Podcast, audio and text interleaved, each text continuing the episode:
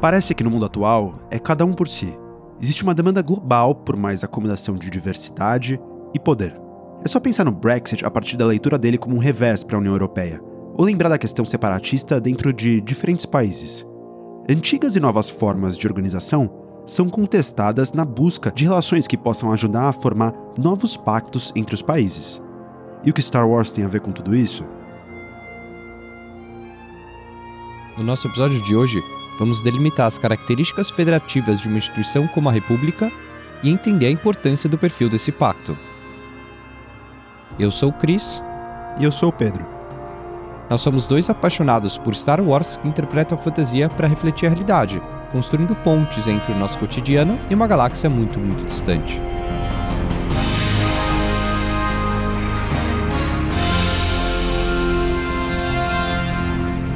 Somos os pensadores de Alderan.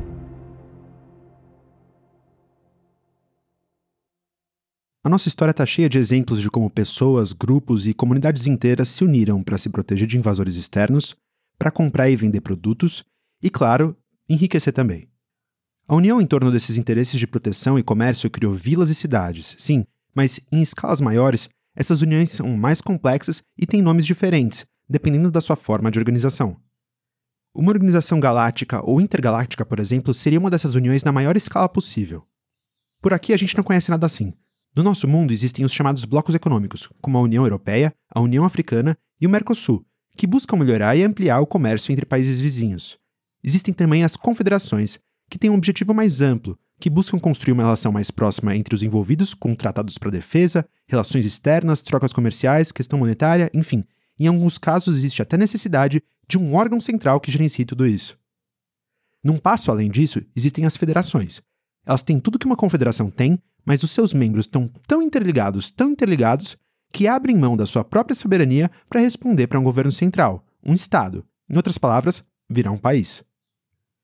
Claro, existem coisas que diferem como essas uniões se organizam. E existe um porquê todas essas diferenças existem, mas a gente precisa falar antes de uma coisa que elas têm em comum. Todas essas organizações precisam distribuir poder. O que difere elas é, inclusive, como ele é distribuído entre o poder central e o poder local. E a gente quer justamente olhar para alguma dessas diferenças de distribuição de poder e tentar encaixar a República Galáctica dentro desse esquema entre federações e confederações. Afinal, todo mundo fala muito sobre a República Galáctica, mas você sabe que normalmente se conecta a ideia de república à ideia de um país. E aí você descobre que naquela galáxia distante existe uma república que abraça vários planetas, eles respondem a um governo central, mas têm soberania própria, enfim, cá entre nós, é tudo muito confuso.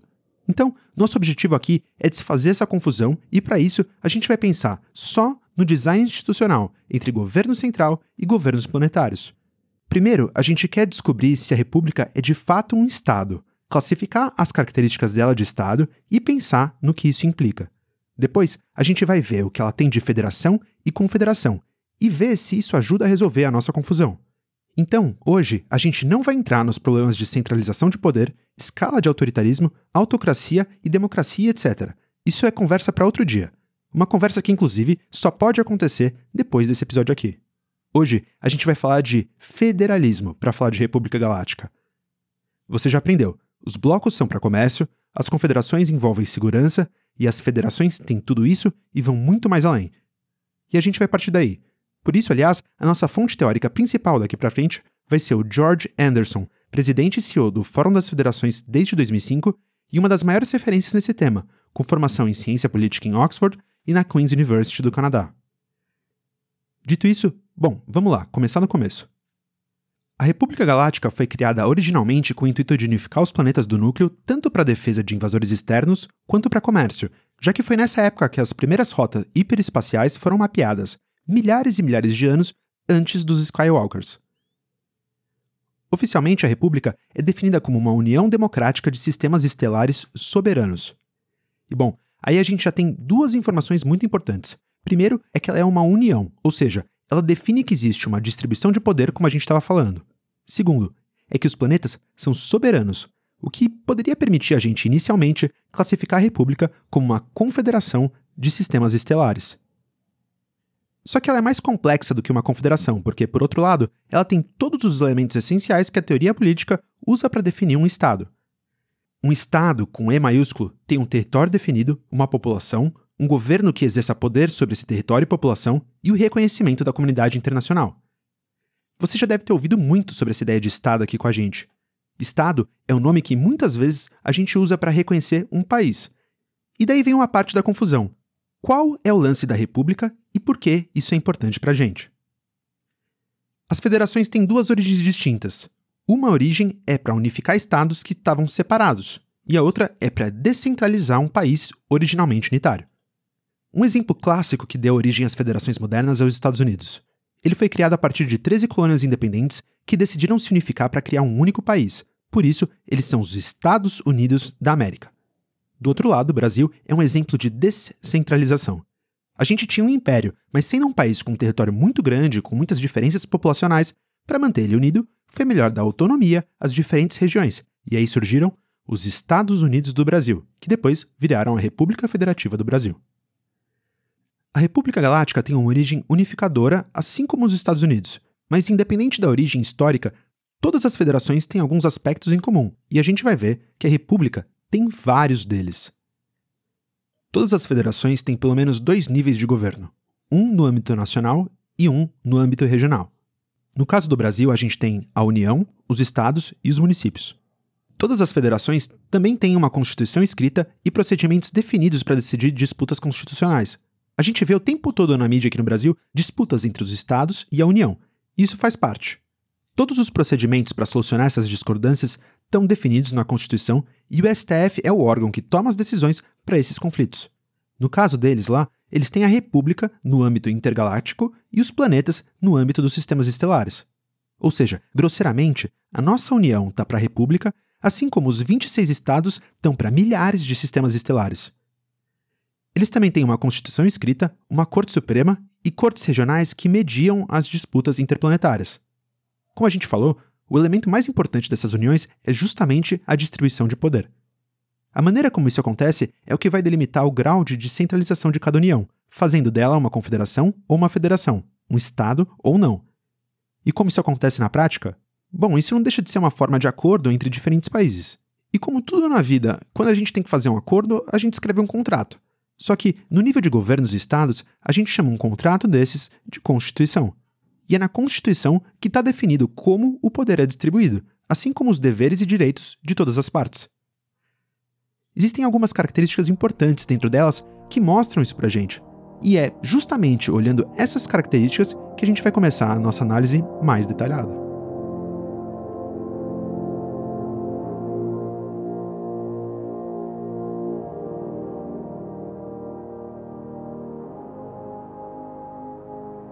Infelizmente, a gente tem poucos detalhes do que está escrito na Constituição Galáctica, o que é uma pena, porque a gente poderia falar de tudo isso com muito mais detalhes. Mas com as poucas informações que a gente tem, a gente já consegue tirar algumas conclusões do perfil da República. Em linhas gerais, nos sistemas confederados, o governo central é uma ficção legal criada pelas unidades constitutivas. De uma maneira bem simplista, é como um nome fantasia.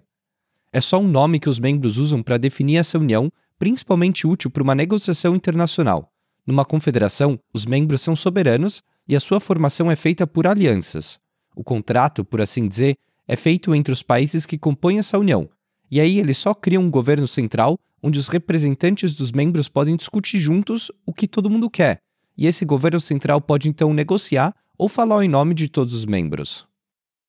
As confederações, então, costumam ter só tratados. Uma confederação pode adotar uma constituição escrita também, mas ela tem um perfil muito moderado, ou seja, o governo central não tem tanto poder de intervenção. A Confederação Africana é um exemplo disso. Ela tem uma constituição, mas que se delimita no campo do direito internacional. Isso significa que ela é uma ferramenta para promover mais unidade, solidariedade e comoção nos âmbitos social, econômico e político para os países da África ela não cria vínculos de direito público e nem entra em políticas públicas a serem seguidos pelos Estados-membros. O direito público é, em essência, o conjunto das normas jurídicas de natureza pública que regula a relação entre o particular e o Estado. Muito juridiquês, né? Bom, basicamente, esses vínculos reconhecem automaticamente uma hierarquia entre o Estado e o indivíduo. É isso. E é exatamente isso que uma constituição de um país, uma federação, faz ela cria uma hierarquia entre o governo central e as unidades federativas. Essas que vão perder a sua soberania e reconhecer a superioridade jurídica do governo central sobre elas. De novo, os Estados Unidos são um exemplo clássico disso. As 13 colônias que decidiram se unificar e fazer um único país. Uma federação abaixo de uma única constituição. Tem algumas constituições que não pedem para os membros essa perda de soberania para o governo central, como a da Confederação Africana. A Constituição da União Europeia também era para ser assim, mas com um perfil mais complexo. Era porque ela nunca foi ratificada. Nem todos os membros da União concordaram com tudo que estava lá dentro. Ela quis dar um passo além, mas mesmo assim, ela nunca quis criar esses vínculos de direito público. Ou seja, ela nunca teve esse objetivo de substituir a Constituição dos países. Enfim, resumindo, a diferença básica entre essas formas de organização é que na confederação os membros continuam soberanos e não têm vínculos de direito público, enquanto nas federações os membros não são soberanos e têm vínculo de direito público, União Europeia e Estados Unidos, respectivamente. Por isso, a República Galáctica tem uma característica confederativa. Ela reconhece a soberania dos planetas que compõem ela. Tanto é que ela é intitulada como a União de Sistemas Estelares Soberanos, como a gente falou mais cedo. A gente não sabe o quanto a República repassa competências para os seus membros, mas a gente pode manter ela como uma confederação nessa lógica. Só existe uma questão confusa nessa discussão de direito público. E isso diz respeito às políticas de sanções. É difícil delimitar esse tópico, mas a gente nunca viu uma sanção econômica institucional da República. Não ter uma política de sanções seria uma característica importante para definir ela enquanto uma federação, mas a gente viu que durante as guerras clônicas ela dificultou acordos e ajuda socioeconômica para os planetas que queriam se manter neutros durante a guerra. Esse tipo de atuação fere a saúde dos próprios membros da União, o que seria uma ação muito estranha para um governo federal. Isso poderia distanciar a República de um modelo federativo, mesmo que essas medidas não sejam sanções. Mas existe um outro indicativo muito forte que existe sim direito público na República. Esse indicativo é a falta de uma cláusula de renúncia de Estados-membros. As confederações sempre têm essas cláusulas. No caso africano, existe o artigo constitucional 31. No caso europeu, o Tratado de Lisboa, que foi o que permitiu o Brexit. O Brexit foi o nome popular que deram para a saída do Reino Unido da União Europeia, um processo complexo que durou três anos, mas que só foi capaz por conta de um tratado que previa isso. Enquanto isso, as federações têm uma forma definitiva indissolúvel, com um caráter jurídico influenciando diretamente na estrutura do Estado, ou seja, não é possível sair ou desfazer esse Estado. E é o que parece acontecer com a República Galáctica. A República parece não ter uma cláusula dessas por aparentemente ser um Estado indissolúvel. Tanto é que, quando alguns planetas quiseram se separar dela, isso gerou uma guerra que abrangeu a galáxia toda. E isso é tão importante que precisa ser repetido para ficar claro. Exatamente por conta desse caráter indissolúvel e pela falta de uma cláusula que permitisse os planetas saírem tranquilamente da República, que aconteceram as guerras clônicas.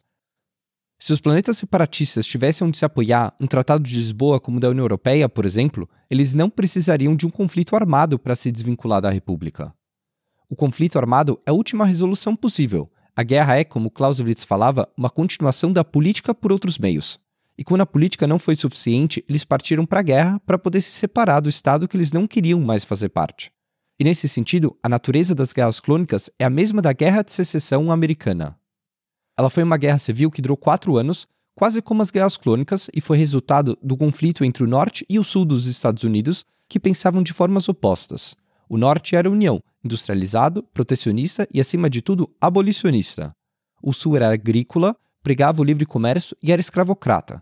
Essas diferenças ficaram mais acirradas quando o Norte conseguiu eleger Abraham Lincoln como presidente. Para o Sul, ele era radical demais enquanto um abolicionista, e isso, junto com a questão de uns impostos que desagradavam os sulistas, fez eles entrarem em guerra com o Norte. Os sulistas, então, se organizaram e criaram os Estados Confederados da América, o que fez com que eles ficassem conhecidos como os Confederados. Quase como sistemas que queriam se separar da República Galáctica, e que para isso se organizaram e criaram a Confederação dos Sistemas Independentes, a CSI, e ficaram conhecidos como separatistas, em vez de confederados. Mas bem que podiam. Nos dois casos, pensando na lógica dos planetas separatistas e dos Estados Confederados, o resultado foi o mesmo. Eles perderam a guerra para a República e para a União. Tudo isso serve para dizer que, olhando então a natureza constitucional da República Galáctica, ela fica no meio do caminho, já que os planetas são soberanos como uma confederação, mas ela tem uma forma definitiva e indissolúvel como uma federação. Para a gente ter mais certeza de tudo isso, a gente pode entrar em alguns detalhes mais específicos, ou seja, nas cláusulas desses contratos, nas leis e como elas são feitas e aplicadas.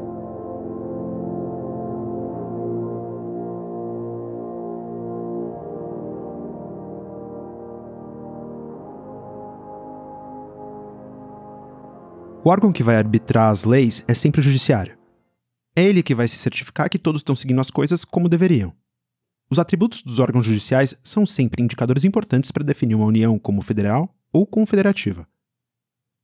Uma confederação também pode ter órgãos judiciários, mas eles só julgam se as diretrizes da confederação estão sendo seguidas para que todos os membros tenham essa responsabilidade uns com os outros. Se tiver um país não cumprindo algo, é comum o uso de sanções contra esse membro.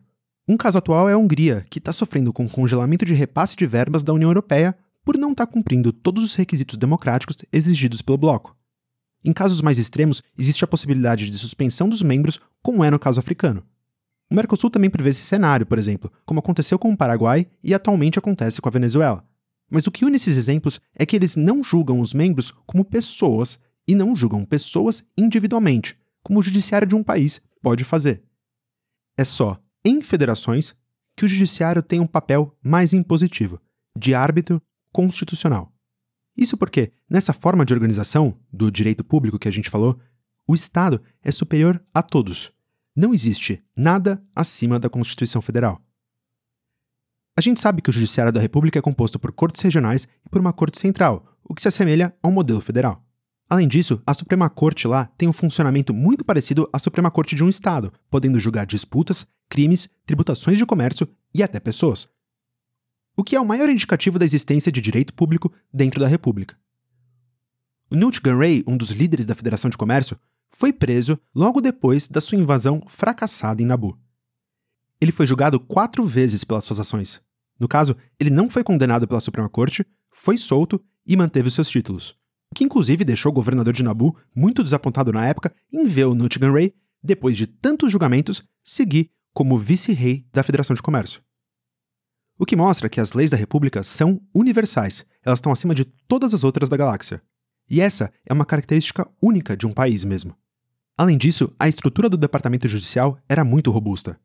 Ele contava com o departamento de investigações criminais e agências para que as leis fossem aplicadas, e aliás, é a partir desse departamento que os Jedi atuavam, e como você sabe, esse judiciário todo respondia ao poder executivo, o que acabou gerando muito problema para a República e para os Jedi. Enfim, esse é um assunto que a gente fala no nosso episódio 8 sobre os três poderes, mas fica a dica se você quiser saber mais disso. O mais peculiar que enfatiza o poder soberano da República é o fato de que esse departamento está todo dentro do poder executivo, ou seja, a aplicação das leis da galáxia respondia a ele em última instância. Isso jamais aconteceria em uma confederação, justamente por esse modelo ser mais centralizador. E centralização é o que uma confederação quer evitar ao máximo. Um exemplo que mostra o contraste com a República e as federações em geral é a União Europeia e como funciona a implementação das suas leis. Lá, eles têm um desenho bem interessante para garantir um sistema que mitiga a chance de um país se tornar hegemônico no bloco. Para que uma lei seja aprovada, primeiro, os líderes dos países membros se reúnem no Conselho Europeu e decidem a agenda e as prioridades. Uma vez decidida essa agenda, ela é passada para a Comissão Europeia. A Comissão Europeia é o único órgão que pode propor as leis, mas eles não podem votar a sua aprovação. Então, uma vez que essa comissão decide por um projeto de lei, ele é repassado para o Parlamento e para o Conselho da União Europeia. Esses dois são os únicos órgãos que podem adotar as leis, e para que um projeto de lei se torne lei, precisa da aprovação de ambos é complexo. Uma lei precisa ser passada por quatro órgãos que têm perfis bem distintos para que ela seja aprovada, o que é bem diferente de como a República funcionava. Isso porque, se a República tivesse um perfil como esse da União Europeia, ou melhor, se ela fosse uma confederação, o Palpatine não teria feito tudo o que ele fez. Primeiro, porque as confederações muitas vezes não têm uma constituição, como a gente falou. As leis de uma confederação não são universais, logo, ele não teria tido poder para unificar tudo em forma de lei. Ele teria que invadir e impor a sua soberania juntando todos os planetas debaixo de uma única bandeira, o que seria muito mais difícil para formar um império. Segundo que, para piorar, além de ter uma Constituição, a República ainda tinha um processo como o das federações, em que o Executivo pode enviar uma emenda para o Legislativo e só precisa da maioria dos votos para aprovação. Só muito simples, né? Porque é mesmo. Foi assim que, no ápice das guerras clônicas, o Palpatine fez várias emendas na Constituição, incluindo uma que dava ao chanceler supremo poder quase que total sobre o exército, por exemplo. E ele não só conseguiu emendar a Constituição, como fez isso tantas vezes que conseguiu remodelar um Estado federativo em um unitário, ou seja, remodelou a República em Império. Uma das emendas constitucionais que permitiu isso foi colocada em votação muito pouco antes da queda da República e foi estopim para o descontentamento de muitos senadores. Essa emenda implementou um sistema de governança setorial, abrindo caminho para o esvaziamento de poder do Senado e transferindo ele para as mãos de governadores, que seriam apontados para governar cada setor. Isso implica tirar poder e autonomia das unidades federativas, que não vão mais poder escolher seus governantes e representantes. Essa característica única de autonomia se perde com essa emenda.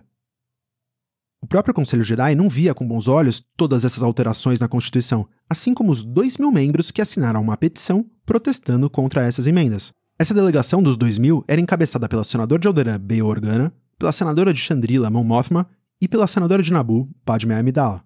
Foi ela, aliás, quem apresentou a petição conhecida como a Petição dos 2 mil para o Palpatine. Uma das preocupações dessa delegação também era o acúmulo de poder do chanceler, que deveria, assim que a guerra terminasse, ceder os poderes emergenciais que ele tinha ganho.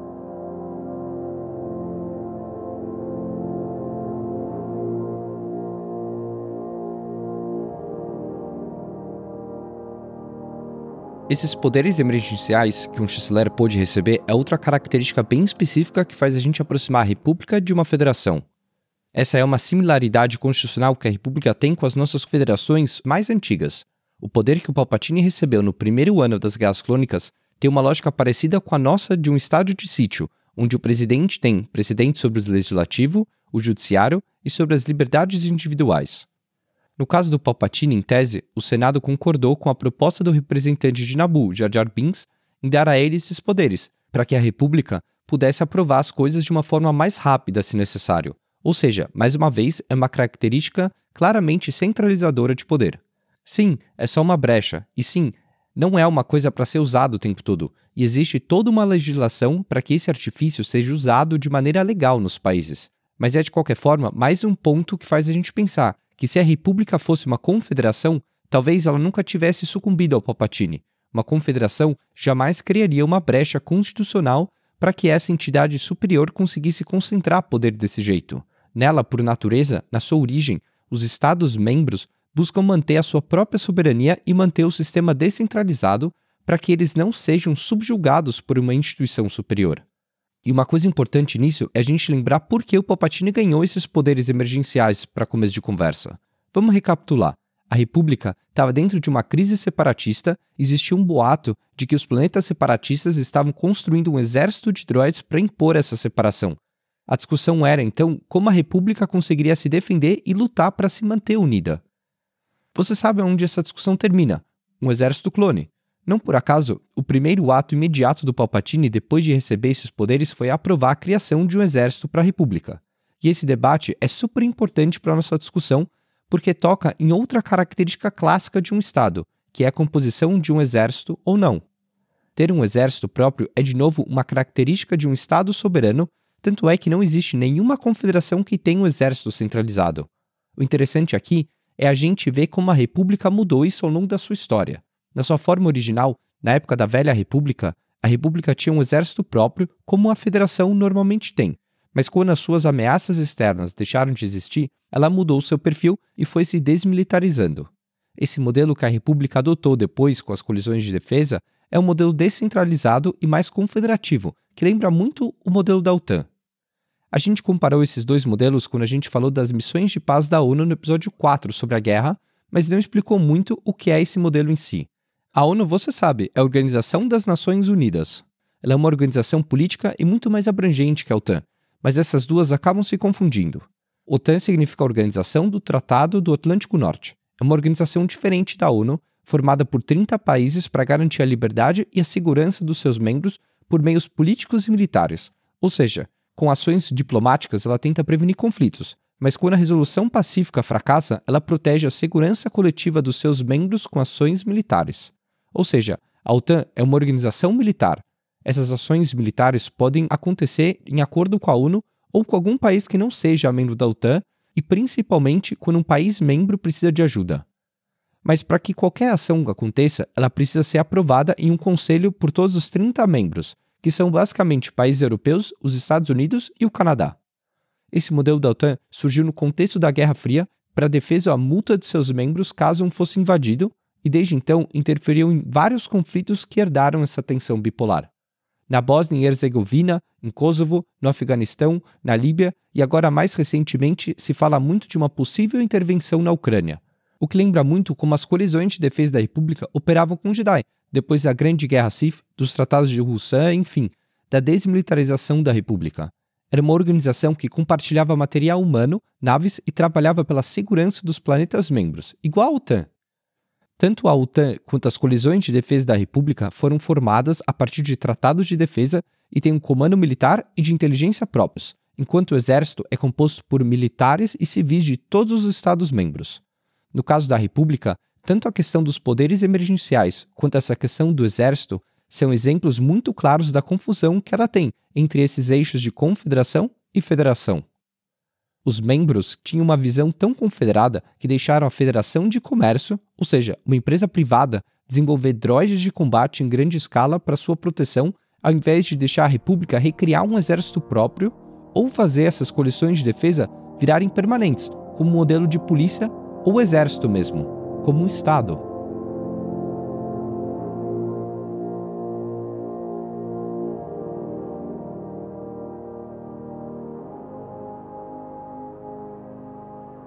A gente pode dividir a história da República a partir de dois modelos militares. O primeiro, da Velha República, com um exército único, nos formatos que você conhece. E o segundo, da Alta República, com um modelo descentralizado. Bom, é só a gente analisar esse caso da Federação de Comércio e a definição de Estado do Max Weber. Abre aspas para ele. O Estado consiste em uma relação de dominação do homem sobre o homem fundada no instrumento da violência legítima. E o que significa isso? Bom, se eu sair prendendo pessoas porque eu acho que algo está errado, isso seria um crime e eu seria preso. Mas o Estado faz justamente isso. Por quê? Porque ele pode. Aí a pergunta: porque ele pode e eu não. Ué, porque ele é o Estado. E essa é justamente a diferença do que faz para o Weber o Estado o que ele é. Ele é esse ator que nós, como sociedade, deixamos fazer tudo isso. Ele é violento de uma maneira que todos nós aceitamos. Ter um exército é um meio de fazer uso da violência de maneira legítima. E o Estado exerce a sua violência legítima por meio de um exército próprio. Por isso mesmo, a OTAN não tem um, porque os Estados-membros, que são soberanos, que têm seus próprios exércitos, não legitimam essa força para a OTAN, o que faz dela não ser um Estado. Se ela fizer alguma coisa sem o consentimento de todos os membros, não vai ser considerado uma ação legítima, vai ser ilegal. E as colisões de defesa têm uma lógica parecida. Os planetas não queriam dar essa legitimidade da violência para a República. Eles não queriam que ela pudesse sair usando um exército para garantir os interesses dela, porque, até então, ela precisava da aprovação dos planetas para usar as forças militares de cada um. E claro que ter um exército próprio não faz de ninguém um Estado também, mas se a gente pensar nessa lógica de descentralização, a gente se pergunta: o que seria pior comparado com a nossa realidade? Uma OTAN ou uma ONU ter um exército próprio? Ou uma empresa privada como a Amazon ou Google criando um exército? Maluco, né? Mas foi exatamente isso que aconteceu na República. Os planetas foram tão relutantes com ela que legitimaram a Federação de Comércio a criar um exército de maneira unilateral. E além disso, eles não só fizeram uso desse exército para criar um bloqueio comercial em Nabu, como a própria República, enquanto instituição, não conseguiu deslegitimar esse ataque. Ou seja, a gente poderia dizer que a Federação de Comércio teve o uso legítimo da violência contra Nabu. É como se a Amazon e o Google usassem um exército para fazer uma invasão e um bloqueio comercial, sei lá, contra a Espanha e a União Europeia legitimasse isso. Resumindo, a República sai de um modelo militar centralizado, clássico de um Estado com uso legítimo da força, para um modelo descentralizado, que preferiu deixar empresas privadas criarem suas próprias forças de segurança do que deixar o Estado ter um exército de novo. E a gente chama a República de Estado aqui porque os planetas, mesmo depois da desmilitarização da República, ainda assim deixaram ela com resquício de Estado, com aqueles poderes emergenciais que são uma característica de Estado. Outra característica de Estado da República, relacionada com tudo isso, é a questão do dinheiro. De onde ele vem, para onde vai e como ele é em si, todas essas questões são muito importantes. Implica em exército, em orçamento, em impostos, em cidadania e em moeda. Como a gente falou no nosso episódio 4 também, manter uma guerra é um grande gasto para o Estado. Antes mesmo disso, manter um exército e o investimento militar em geral é um grande gasto também. Aliás, o quanto do orçamento de um Estado é revertido em investimento militar é uma discussão por si só. Não é à toa que a Padma questionou os investimentos da República com o exército clone. Segundo ela, a República deveria estar focando mais o seu orçamento em gastos para a população que estava sendo afetada pela guerra, em vez de buscar mais empréstimos com o clã bancário, buscando aumentar o investimento bélico. Enfim, essa discussão só acontece porque de onde vem o dinheiro influencia tudo isso. Qual a origem da renda da República? Ué, o exército clone foi financiado por meio de impostos. E a possibilidade de cobrar um imposto é uma característica essencial que marca um Estado soberano. A União Europeia não cobra impostos porque ela não tem autoridade para isso. Ela depende das contribuições dos seus Estados-membros para se manter. Se a gente pensar toda a crise de Nabu, começou por conta de novas legislações sobre impostos e taxas de comércio da República. E a cobrança de impostos era uma discussão recorrente. Era uma reclamação de vários planetas, foi o que acabou unificando os separatistas a República se impunha como um Estado e, talvez, aos olhos de alguns, sem legitimidade para isso. Os trabalhadores eram obrigados a pagar imposto de renda, que era cobrado pela Agência de Arrecadação de Impostos da República. Nos últimos anos da República, por exemplo, foi cobrado um imposto de trânsito de 15% para aumentar sua renda. Enfim, isso, independentemente de design institucional, toca em um lugar muito delicado. Quem paga imposto é cidadão, Logo, todos que pagam impostos para a República se viam parte dela e, justificadamente, tinham uma expectativa do que seria feito com o dinheiro deles, dado ao Estado.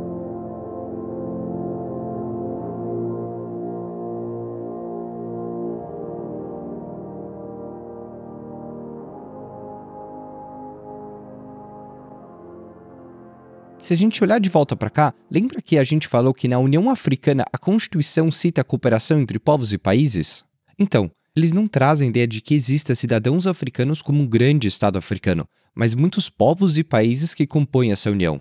Já a União Europeia vai um passo além e se aproxima mais de uma lógica de Estado soberano, usando a linguagem de cidadão europeu.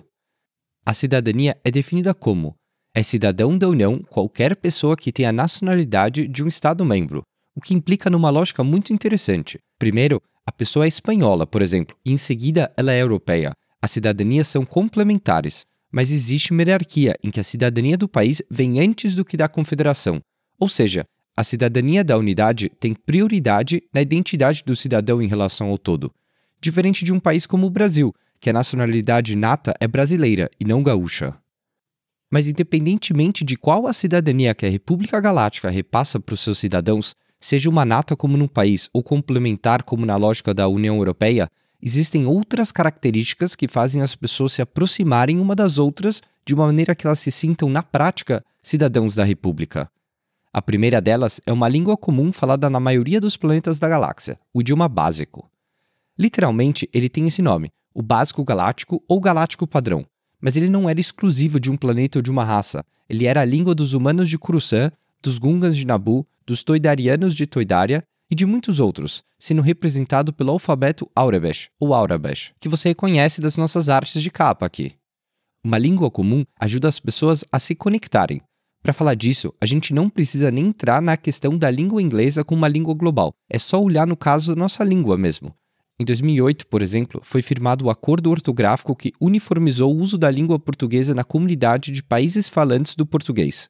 Essa reforma tinha um objetivo estratégico para além desses países, com a comunidade internacional como um todo, sim, mas via também na questão de identificação cultural e da linguística uma oportunidade de estreitar relações e coordenar uma cooperação política com maior intercâmbio entre esses países.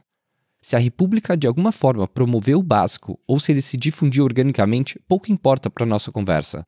O que importa é o resultado. a integração dos cidadãos da República através da língua, e o mesmo acontece com outra ferramenta de integração, que é a moeda. Se a gente olhar para cá para entender essa função que a moeda tem, um grande caso de estudo é o euro. Antes de ser um projeto econômico, a ideia de uma moeda comum europeia é um projeto político.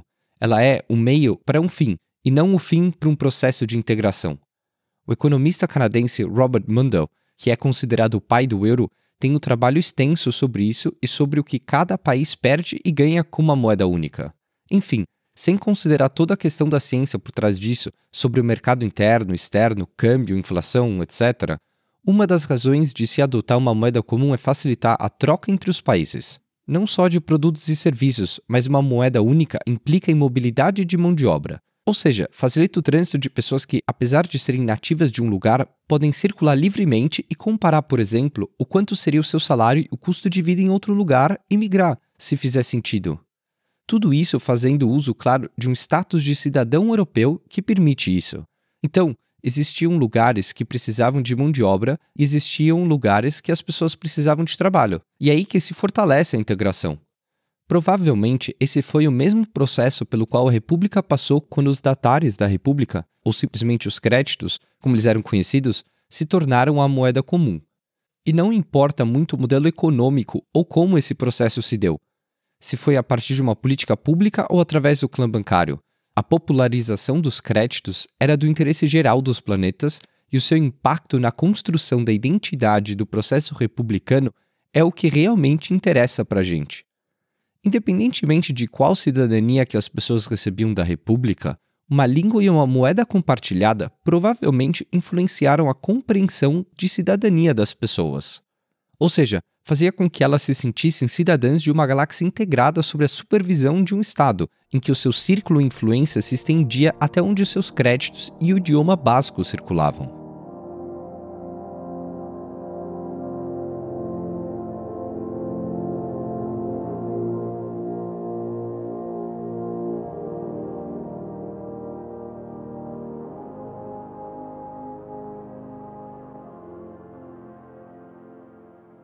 Então, para fechar essa conversa, como todas as outras do Pensadores de Alderan, a gente vai olhar algo no universo de Star Wars e, através do conhecimento que se tem do nosso mundo, olhar de volta para cá e talvez encontrar alguns aprendizados. Depois de toda essa análise aqui, a gente pode dizer que a República é um Estado soberano federal. Mesmo que ela reconheça a soberania dos planetas que compõem essa União e declare isso na sua descrição oficial, a gente pode enxergar nela todas as características de um Estado um território que é definido pela junção de todos os sistemas membros da República, um povo que consiste justamente da população de todos esses sistemas membros, um governo que exerce poder sobre esse território e sobre esse povo, e o reconhecimento da comunidade interplanetária. Claro que existem outras formas de definir um Estado e outras características que a gente acabou não citando aqui, mas é a partir dessa concepção e dessas características que a gente consegue delimitar o perfil da República. Dentre todos os indicativos que a gente cita que confirmam isso, existem três que são mais importantes e que apontam com mais força para essa nossa conclusão. O primeiro é sobre a sua Constituição escrita. No papel, esse pacto constitucional, criando vínculos de direito público que a gente falou, colocava as leis da República hierarquicamente acima da dos planetas e de todos os indivíduos dentro deles. Na prática, a capacidade da Corte Suprema de julgar tanto disputas como pessoas é a principal evidência que confirma isso. O segundo indicativo está no direito da República de, enquanto um governo central, criar e cobrar impostos de maneira direta a todos os cidadãos.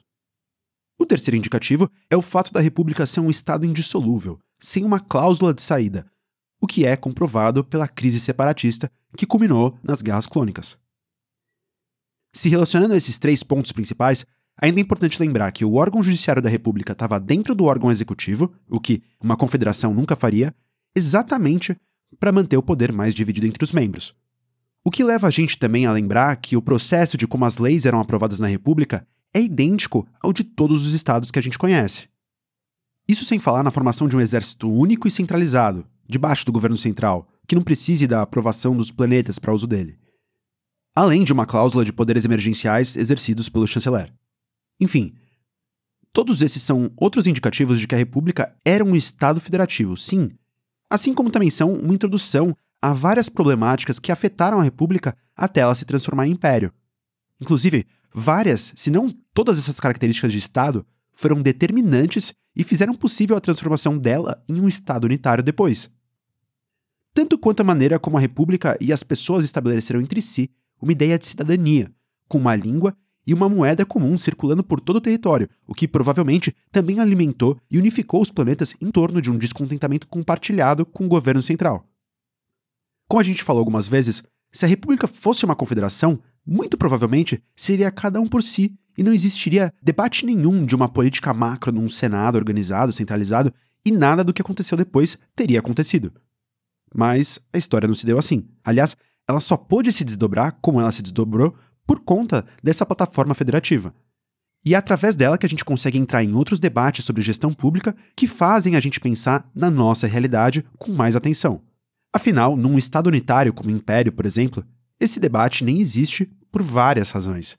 Não só essa conversa, como a própria distribuição do poder, aliás. Bom, o que acontece quando se perde essa distribuição de poder? Ah, isso é história para um próximo episódio. Por hoje, o primeiro passo foi dado.